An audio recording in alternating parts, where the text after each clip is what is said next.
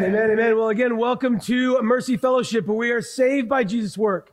We are changed by Jesus' grace, and we are living on Jesus' mission. And that means that we believe that we exist to make disciples of Jesus Christ who love God and who love people. And so part of how we do that is just by gathering together. And if you're with us online, welcome. We did not Uber Eats any um, cinnamon rolls to you. You have to come be here in the building to get cinnamon rolls. And if you're like cinnamon rolls, I came in late. Go ahead and grab one because, like I said, all the sugar you need to make it through this sermon, I'm happy with. So we're uh, we're glad that you're here. We are going to be walking through a section of scripture in Ecclesiastes chapter five and six.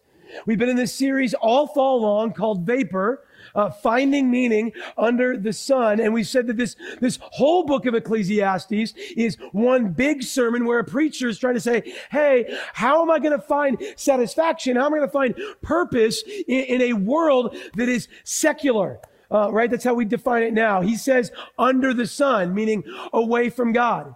And so early in this book, he spends a lot of time talking about uh, exploring purpose, exploring wisdom, exploring passion and pleasure and building and accomplishment. And last week, we began chapter five by seeing how the preacher, that's what Ecclesiastes means, Solomon, who, who wrote this, talked about religion and how if you uh, are, are distancing yourself from religion, meaning actually like trying to do what you can to please God, that you can actually draw near to God by with devotion, knowing that God has come to you. That we grow in reverence of God as we consider His glory, not religion. What can I do to, to somehow please God? And so today we have a section of scripture. If you if you're new, it's going to be maybe kind of kind of choppy. So welcome. We're we're glad you're here. We're just going to talk about things like legacy, money, political power, all the fun things that people like to talk about, and hope gets talked about in church. And and that's really what these these verses hit on. But before we get in there, I have to do a little bit of work, and it's this: the end of chapter five and chapter six are not written for an audience like ours. And what I mean by that is we are a Western audience in, in the 21st century, and we like very linear thinking right? Give me from point A to point B. I want to know where's the start, where's the finish. And particularly in storytelling, or if you're like, hey, you know, tell me about your life. Like, if you are all over the place, we're like, I, I don't know how to, how to follow that. We like it linear, beginning, middle, end. Well, Ecclesiastes is written to, to an Eastern uh, audience a couple thousand years ago. And in their literature, it was often not beginning, middle, end, but rather it was beginning, end, new beginning. And so if you read Ecclesiastes 5, uh, starting in verses 8 all the way through 6, which is where we're going to be today, and you just read it straight through, it's going to feel like starting on one end of the mountain, climbing up, getting to the top and being like, okay, I can see it. I got joy. I got hope. And then, and then the next verses just descend back down the mountain and you're back in the dark valley again. And I don't want us to go through the journey that way. I, I, want us to be able to, to, to, if we're thinking about things like power and wealth and legacy, I want us to actually rather start at maybe like the 40,000 flyover level. And then we're going to kind of maybe like in an airplane, kind of circle the city, get the lay of the land a little closer, circle the runway. And then eventually, as we close today, we're going to land in joy. So that's where we're going. So if you have your Bibles, uh, and I hope you do, turn to Ecclesiastes chapter 5. Um, and we have gotten this broken up into kind of a wonky way, but, but we'll just, uh, we'll get there. Ecclesiastes 5, starting in verses 8 and 9, says this. Ecclesiastes 5, 8 and 9. If you see in a province the oppression of the poor and the violation of justice and righteousness, do not be amazed at the matter for the high official is watched by a higher, and there are yet higher ones over them. But this is gain for the land in every way. A king committed to cultivating fields. And so, um, as we start with the idea of wealth, and he, here he's talking about injustice to the poor. When we come in and we think about something like wealth, we just kind of uh, assume, right, that more wealth is better. And so the, the answer to all of our problems is usually financial, right? Like, oh, I don't like my house. Cool. More money, you can redo the house, right? Like, oh, you know, I'm hungry. Hey, go buy some food, right? You know, more money uh, uh is great uh, unless you grew up in the 80s and 90s and you, you know, Notorious B.I.G. He said what? More money? Nobody. More, more problems. Thank you. Somebody got it. More money, more problems. Right? And, and so we're like, okay, there's, there can be challenges with wealth, but, but most of us don't have the more money, more problems. Most of us have the no money, more problems, right? And that's something we experience. When we, when we don't have money, um, the solution that we think we, we have is just to get more of it, right? And so when we are succeeding, or, or we uh, rather aren't succeeding, and we begin to believe that we should have more, we start our journey by looking outside of ourselves. What's going on in the world that's causing me to not be satisfied? Why don't I have enough? Why am I not wealthy enough? Uh, when I look at this system, I see injustice and I don't like that and it gets me angry. And so here he's talking about the relative justice or lack thereof of the system. And Solomon, who was a king, is speaking explicitly politically. So if you're like, hey, he's saying a bunch of stuff about politics, guys, this is the text right here today. And he says, Hey, if you're wondering why there's not justice for the poor, part of why there's not justice for the poor, if you will, is the system's kind of rigged. And that's like a little discouraging, right? Um, because he's saying, Hey, we need to have an understanding that yes, governments are ordained by God and they're there to, to uh, punish bad conduct and they're there to help us flourish. But also, governments are run by people. And people by their nature are broken and sinful. And so there's going to be issues in governmental systems and structures, in business systems and structures that end up leading to injustice. And so these structures of the world do not lend themselves to the poor always finding their way out of it, right? And so and it's because there's this problem that humanity has that's intrinsic to, let's be clear, all of us, and that's greed. And when you marry greed with power, the child that's birthed from that marriage is economic injustice. And so, for example, um, in the last year, I just saw this stat this week, so I don't know how, how uh, honest it is. It was on the internet. Uh, and so, uh, but it said that there, in the last 18 months, 141 new billionaires have been made.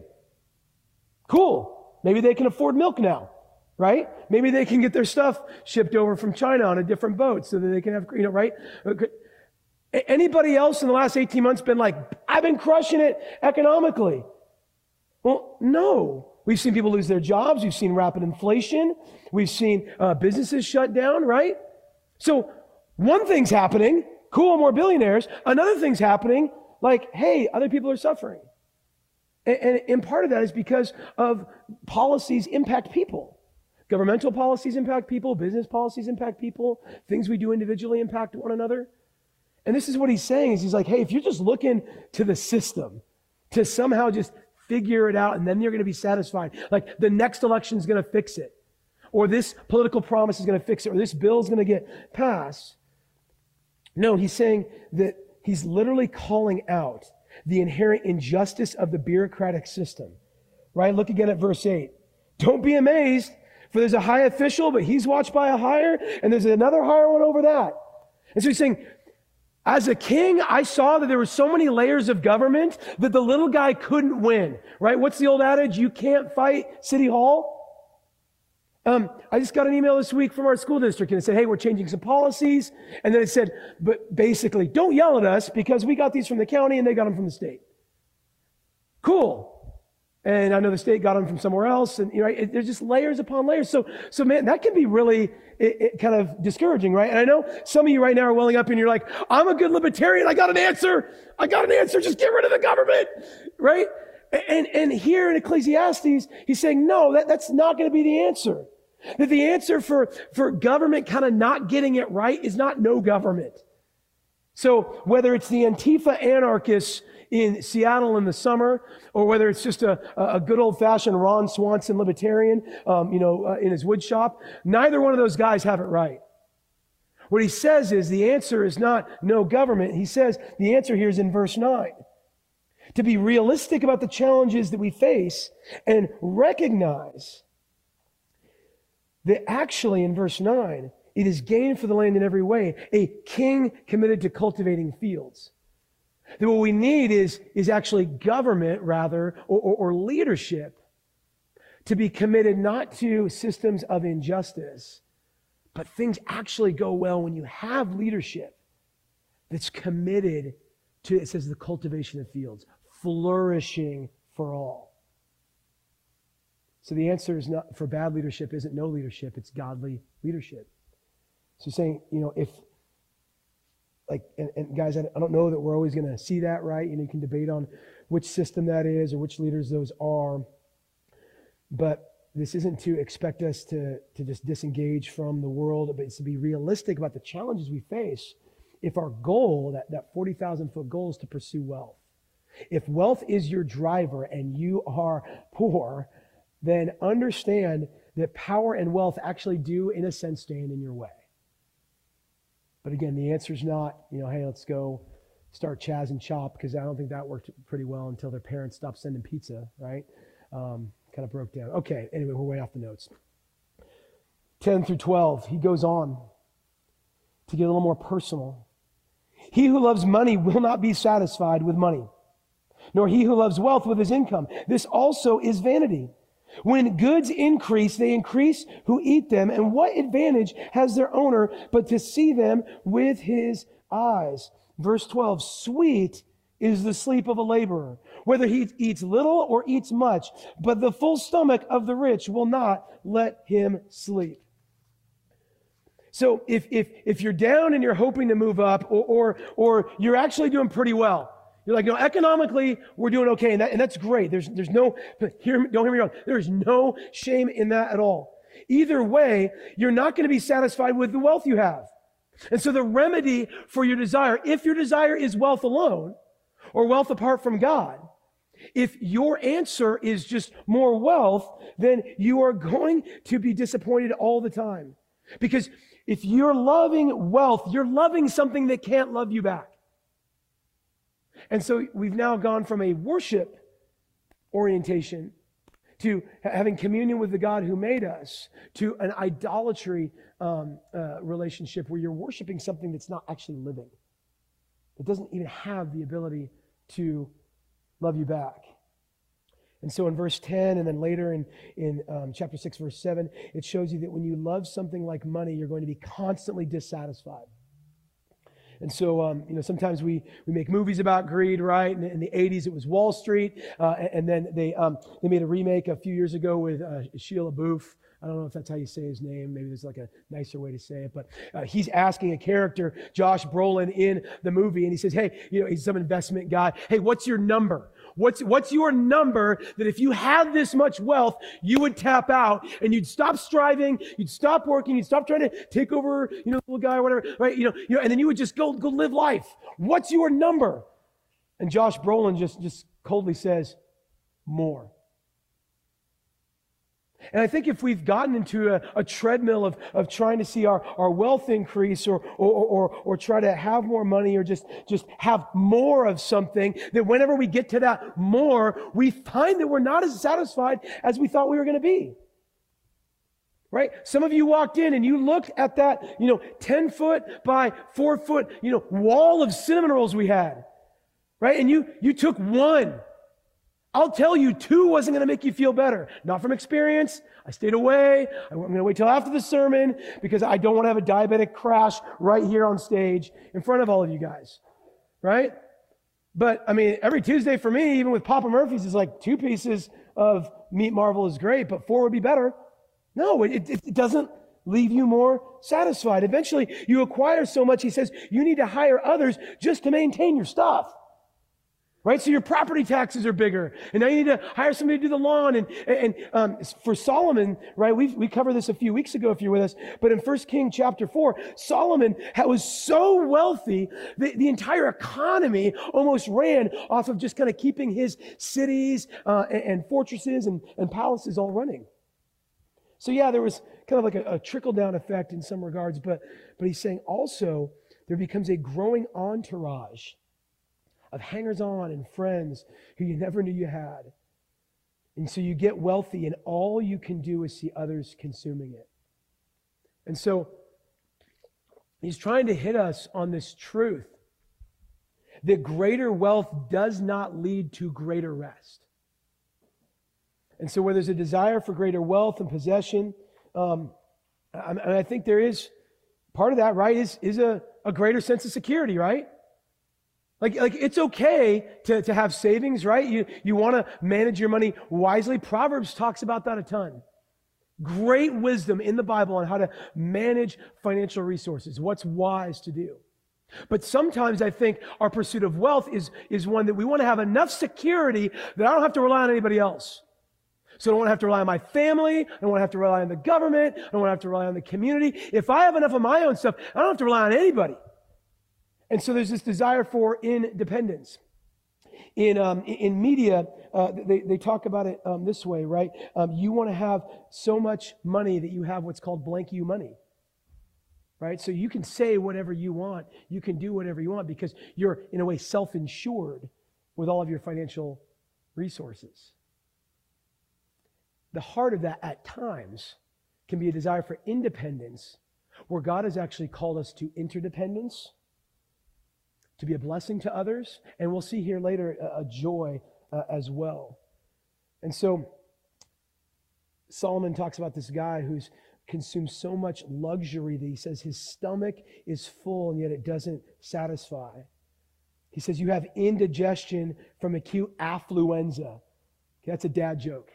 Afflu- ah, see, some of you got it. Affluence, affluent. Okay. Man, I, I, I was at Costco two days ago, uh, and I was at the checkout, and some gal was talking about math, and I said, you know, there, there's three types of people in this world those that can count and those that can't. Some of you aren't, whoa, some of y'all can't count. And there was like a, an audible like chuckle from somebody like, you know, two, two uh, ways over. And I was like, hey, I got six kids. I got to have dad jokes ready to go at any given point. Okay. Here, Solomon's saying your life can be so luxurious you don't get to experience a deep sleep or rest because you're not even taxed in any way, shape, or form, right? And so, so like a lot of my job involves sitting and drinking coffee and meeting with people and reading books and writing stuff and meetings and more meetings and, and more meetings. And, and, that at times uh, seasons has left me, left me restless where by the end of the day, like, okay, I've had so much coffee and, and I've had, um, you know, so little physical activity, I can't even fall asleep. And so you know, I have to like exercise a ton just to, to wear myself out so I can, can get some sleep. He says, for the rich, there's this added stress of worrying about their stuff. But he says on the flip side, for those that have like a, like a physically challenging job, and here he says even specifically, like even with like not a lot of responsibility, called you know the laborer. He's like, these guys sleep great. They work hard all day. At the end of the day, they're done. They set down their responsibilities shut their brain off, and they get some rest. And so he's saying, wow, the accumulation of wealth doesn't just leads to more stress, it doesn't lead to greater rest. He expounds on this just a little bit more before we move on to the next section in Ecclesiastes chapter 6, 7, and 9. So skip ahead there. 6, 7, and 9, same idea. All the toil of a man is for his mouth, and yet his appetite is not satisfied. For what advantage has the wise man over the fool, and what does the poor man who have uh, who knows about how to conduct himself before the living? Better is the sight of the eyes than the wandering of the appetite. This also is a vanity, vapor, right? Or a striving after the wind. And so here he's talking about that perpetual treadmill we put ourselves on where we're working and working and working, but, but nothing's happening. We're not going anywhere. We're not, we're working for our own appetites, and so we're never satisfied. And he says, what happens, right? You know, you, you finally get what you want. You finally get to the end of the treadmill, you get to your destination, realize how unsatisfied you are, and you start a whole other journey. Anybody, anybody done that? Right? You, you finally achieved something, you finally got something, and you were like, man, I thought it was going to be this. And so you just keep going.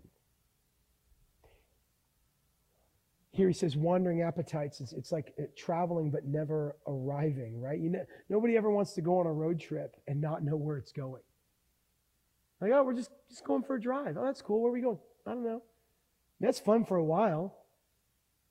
And then, and then eventually you know, you just, you just find yourself in Pullman and you're stuck.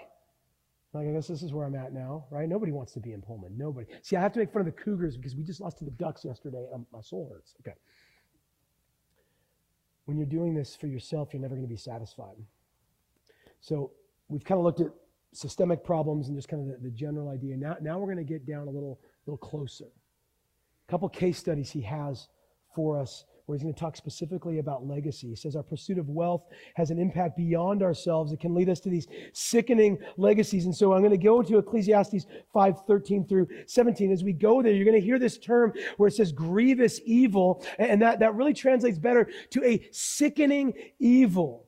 It's an aggressive cancer that eats away the body from the inside. It spreads to impact those around you.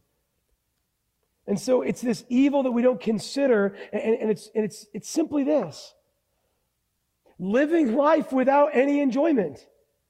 And so, if you've heard me wrong or I've said it wrong in the first few minutes here, wealth is not evil. Acquiring wealth is not evil. Pursuing wealth is not evil, but hoping in it is. And believing that it alone is what will satisfy is. And so in these verses you're about to see, he's going to say evil's not to enjoy life. And so we're going to see a little closely two case studies uh, uh, of how evil it is to not enjoy your life. The first one is for somebody who lost it all. He had it all, but then lost it all. It says this in verse 13 through 17. There's a grievous evil that I've seen under the sun. Riches were kept by their owner to his hurt, and those riches were lost in a bad venture. And He's a father of a son, but he has nothing in his hand. And as he came from his mother's womb, he shall go again. Naked as he come, he, and he shall take nothing for his toil that he may carry away in his hands. This also is a grievous evil. Just as he came, so shall he go. And what gain is there to him who toils after the wind? Moreover, all his days he eats in darkness, in much vexation and sickness and anger. Okay, this guy's not doing well. Right? This is the guy who had it all. Things are going great. Right? This first is a father. He had it all. He lost it all. Um, and it says that he didn't use his wealth to cultivate a legacy. So, uh, to be clear, like, we should never be so fixated on our legacy that we forget our mission today right? Don't think only about your legacy tomorrow and forget your mission today. But here, this guy was so today focused. Live in the now, live in the moment, what's good for me right now, that he's had no consideration at all for the legacy he's received or the legacy he might hand off. So he is, he's like a black hole where everything kind of terminates in on him. Says he's been gifted a son. In, in, the Old Testament, right, that was a sign that, that God had given you favor and, and that you uh, are going to have a legacy that lives beyond you. So, this is a guy who's supposed to be thinking ahead, and instead he's thinking of himself. He forgot that he is blessed to be a blessing. If you've been blessed, it is for your joy, yes, and also to be a blessing to others. But instead, this guy says he kept it, he held it tightly to his hurt. And when did the hurt come? Well, it came when he lost everything, it said, leaving him with nothing. And so he got risky, right? He was so focused on increasing his riches that he's like got into some really risky ventures, right? And he paid dearly for it. And so there's this, this bad venture, right? An investment that, that didn't pay off. It's like if you threw all in in 1997 on fax machines, you did not do well. Right? Anybody faxed anything recently? Anybody? Of course not. That's terrible. Right? Nobody faxes. Okay.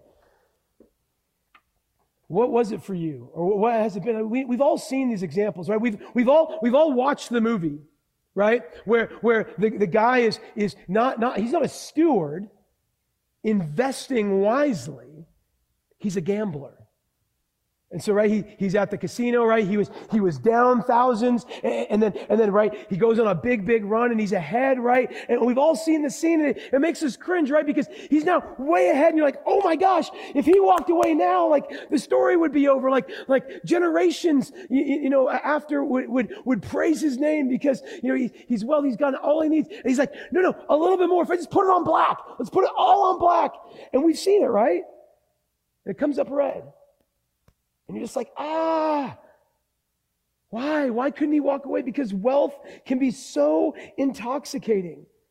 He had riches, but he wasn't satisfied. And so instead of his ship coming in, his ship sank because he was trying to pursue too much. He wasn't a steward focused on cultivating, rather, he was a gambler. And so he says he has nothing to give his son. So, see, it didn't just impact him, it impacted the next generation.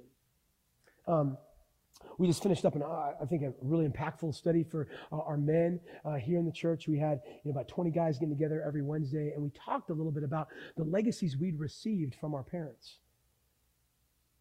And, and so I think we all know and understand that the generation before us has had an impact on us today.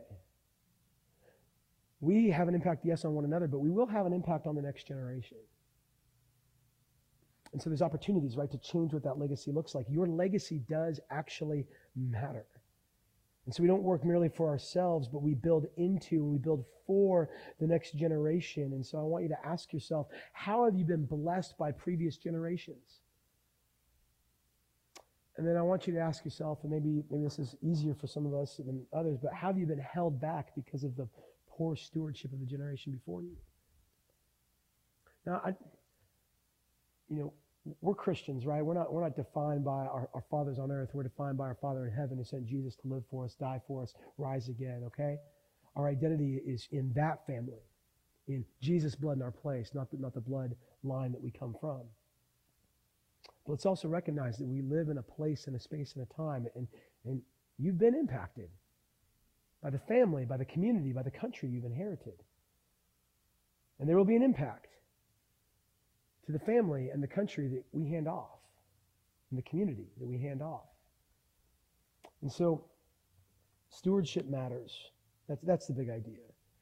And so, in this case, right, he lost it all. But, but the, the deficit that he lost goes beyond just financial. Because he, he had his entire life, he had one son to steward, and he, it doesn't even say that he showed him, hey, son, this is what it looks like when you lose. So learn from dad and go a different direction. I, um, I, I, have had some, some pretty rough moments in my life, and, and Chris Rich has done some, some pretty bad things early, earlier in his life. And um, there's a temptation at times to not want to share that with my kids, so they just think dad's awesome. By this point, they're not that impressed. Okay. But I have a responsibility where I've fallen into specific areas of sin earlier in my life to, to steward and shepherd the next generation of, of kids that I know to say, you know, I can tell you where this goes and it doesn't go well. And so that, that, that takes, right, like recognizing how we deal with loss matters. This is what it means to be a man, son. This is how we deal with loss and failure. And so instead of stewarding wisely what he's giving, he lost it. And then he spent his days not learning from his loss, but it says in vexation, uh, annoyed, frustrated, worried, in sickness, in darkness, and anger. And so that one loss, rather than, okay, we're starting back at ground zero. This is the day the Lord has made. Let's rejoice and be glad in it. Let's, let's love other people. Let's, let's see where we can go. He just, uh-uh, that was it. Game over. So his legacy was one of anger of joy. And the consequences weren't just economic, they're spiritual. When your hope is in wealth, when you lose wealth, the consequences aren't just economic, they're spiritual. Because that's where your hope is in, right? And so this is the bad example, right? Well, what about? What if what if you just don't lose? Okay, what, what if you what if it just goes well? What if you build a business and it, and it really takes off?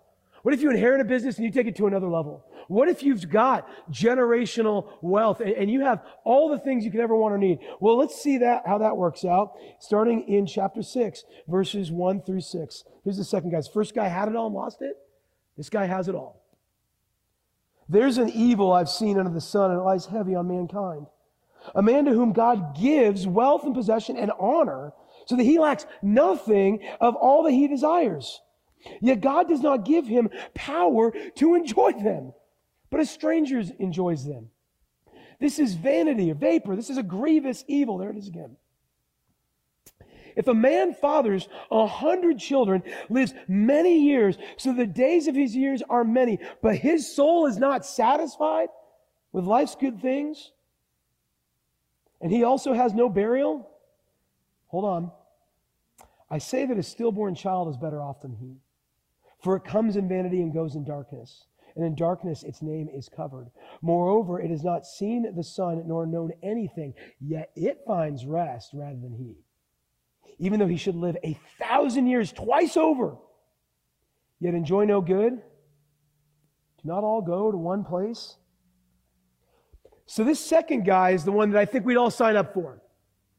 Not the guy who lost it all. This is the guy who's had it all. It says he's been given his whole heart's desire. And not only like that, like it says that he gets to live long and prosper, right? I mean, he, he gets the promise. He gets all the things that we would ever want, that we could ever need. And in these desires um, to, to have it all, all the honor, he lacks nothing. He doesn't have one son, he's got hundreds of sons. He's got a legacy. He's got time to enjoy it. it says a couple thousand years to enjoy it. Stuff, great stuff. And yet, here in Ecclesiastes, he said, This is a sickening evil. Why? There's no joy. He says he doesn't enjoy it. He, he's not content. Stuff, even great stuff without enjoyment, is worthless. So we have to have our desires directed properly. Um, Psalm 34 7 says, Delight yourself in the Lord, and he will give you the desires of your heart. Sometimes we twist that a little bit and say, okay, if I love the Lord, he'll give me what I want. No, what that verse means is if your heart's desires the Lord, you're going to get to have communion with the Lord. You get God, who's the creator of all things, who's the source of all joy. And so this guy had everything he could want under the sun, everything that we think would satisfy us. And it says his soul is not satisfied at all. He lacks the ability and the power to enjoy what he's been given. And this is just, just so sad. Because apparently he was so consumed with his own desires not being satisfied that he's not willing or able to pour into or love his kids. Because, because it says when he passes, nobody even knows his name. He's not given a proper burial. There's no legacy um, that, that he has that's that's drilled down that is actually owned by his family. They're like, whatever, dad was great. Um, I, I, watched um, a, a, movie, man, I watched a lot of movies apparently. Um, uh, and it was about Steve Jobs. And it was uh, written by Aaron Sorkin. He's a great writer. And it just kept hitting this theme over and over again of, um, of him and his relationship with his daughter. And now, with every product launch, yeah, that was going great, but the, relationship with his daughter wasn't. I don't know Steve Jobs and I don't know his, his family, but there was this idea, right? You can have all the success in the world and still not have joy, and eventually there's no relationships, there's no legacy. And here the preacher gets so deadly serious, saying it's better to, to not live outside the womb, to not see the sun or experience all the good that life has to offer if it's not going to be enjoyed. He's, he talks about a stillborn baby, right? In darkness, its name is covered. He said that to be unknown and no legacy is the better to be known as rich and honorable, but then to have no joy, no life for others, and to have your relationships torn asunder. Um, I, I know that section's dark. And, and yet, there's one part of verse 5 that I really want to hone in on for just a moment that I hope gives us a little bit of joy, maybe specifically for some of you. Some, some people here have experience with abortion, and some people here have experience with miscarriage, right? And so we know about a stillborn baby.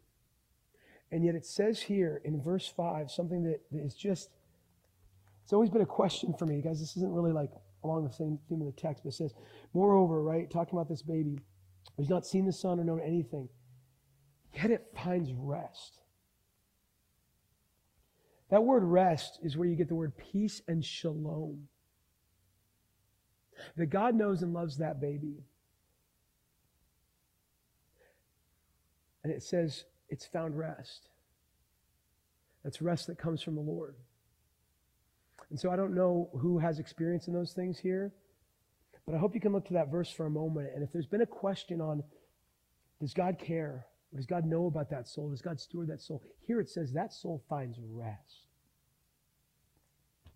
Like I said, don't know, don't know who needs to hear that, but I hope that's a balm for you. Okay. Let's let's land the plane with some joy, okay? Last verses here in Ecclesiastes, um, uh, two sections in, in five and eight, or five and six rather. God gives joy and he saves our legacies. Verse 18 in chapter 5. See, I told you it skips around. Behold, what I have seen to be good and fitting is to eat and drink and find enjoyment. In all the toil with which one toils under the sun, the few days of his life that God has given him. For this is his lot. Everyone also to whom God has given wealth and possessions and power to enjoy them and to accept his lot and rejoice in his toil. This is the gift of God. For he will not much remember the days of his life because God keeps him occupied with what? With joy in his heart. And so there can be so much dissatisfaction and, and, and, darkness, right? Wealth, injustice, government, loss, right? All these things. A life under the sun, that's part of it. But wealth, possession, honor, offspring, all these things, they can be good, but they're not good enough on their own. Something incredibly significant is missing that leads us to not have joy. And so, what I love about this section of scripture, these verses have the form of joy four times. And four times it refers to joy, enjoyment, rejoice, and it does so as a gift that has been given. If you have any joy in life, that is a gift from the Lord. And every time this gift is mentioned, it says you'll find God as the source of the gift giver. Right? God keeps him occupied with joy in his heart. You have joy in your heart, that's from the Lord. Just receive it. Enjoy it. Right? The, the fat and the sugar of the cinnamon roll, the frosting. I saw Melissa, she said there's like a five gallon bucket of frosting. Enjoy the frosting. It's a gift from the Lord. Right? You, you have a family that's a gift from the Lord. You have a roof over your head that's a gift from the Lord. You have some warmth that is gift from the Lord. God is the source, and He's a wealthy and generous giver. And so I want us to close with some principles. It's this. Number one, God gives us all the days we have under the sun. So whether your life is short or whether your life is long, in comparison to eternity, it's, it's just an eyelash. And yet we know that this is the day that the Lord has made. So that we should rejoice and be glad in it. Every, every breath you have, every heartbeat, that's a gift from the Lord. It's for your joy. It says, even in the midst of toil. Number two, God gives wealth and possession and power and influence as he sees fit. Right? It talks about their lot. But yeah, somebody might have more than you. Pretty likely. Somebody's going to have less than you. Pretty likely. Like somebody has you way over here in this other part of the country or the world, and some of us are meant to be right here. This is the lot that we have. And God determines some of these things. So yes, we work hard, we steward well, we get up early, we, you know, we work our jobs, and at the end of the day, we find rest, we find enjoyment, we have a good meal. We have some good food with good company, right? And so, if you have good things, if you have a position where you're able to lead, manage, or influence others, know that's from God. Don't feel guilty if you've been put in a position of leadership. Don't feel bad if you've been given influence or favor or wealth. It is for your joy and it is for you to steward and bless and cultivate those around you, right? How this whole sermon began, right? A king who's committed to cultivating. All of us have a little kingdom, a little allotment that we're given that we're meant to cultivate for enjoyment and, and, and blessing. God wants you to enjoy what you have and to steward what you have to bless others, even if you don't have much. Number three, God gives the ability to rejoice even in our toil. I love that he uses that word because toil is not work. Work is that thing we're given from God for purpose. Toil is when work is hard, when it's difficult, when it's cursed. We can even have joy in the midst of that. Yes, guys, I've been saying this, I feel like, for 18 months at least. It's going to be hard. This is hard. It might get harder. It might get more difficult, but we can still have joy when we accept where God has us, what He has for us, and, all that He has given us has been for our joy. It doesn't mean we have to like things that we don't want to like, but it means when we recognize where the days of our lives come from, where the things that we have come from comes from the Lord, we have a chance for joy. Number four, God gives us a fullness of joy, he says, that occupies our hearts.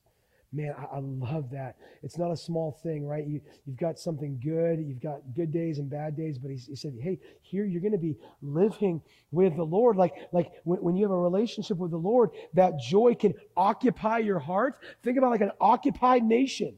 Like it is filled, it is on lock, and, and, and that lock is joy with the Lord. And maybe you're like, okay, I'm not feeling that today or I haven't felt that for a long time. And I'll, I'm right there with you.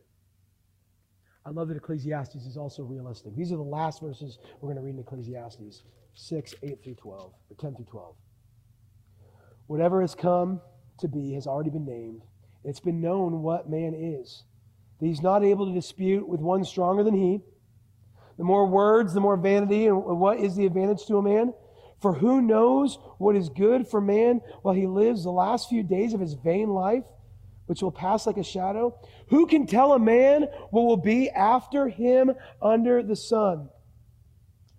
You're like, hey, yeah, there's, there's going to be things we don't win. There's going to be times that we don't feel like we're getting ahead.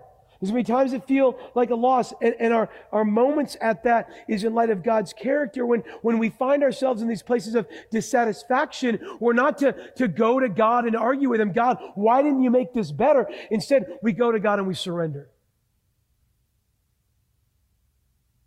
And recognize that He is the source of our lives. He is the source of our joy. And that our lives under the sun will end. And in some regards, yeah, we should care about our legacies. But let's also understand where our destiny is.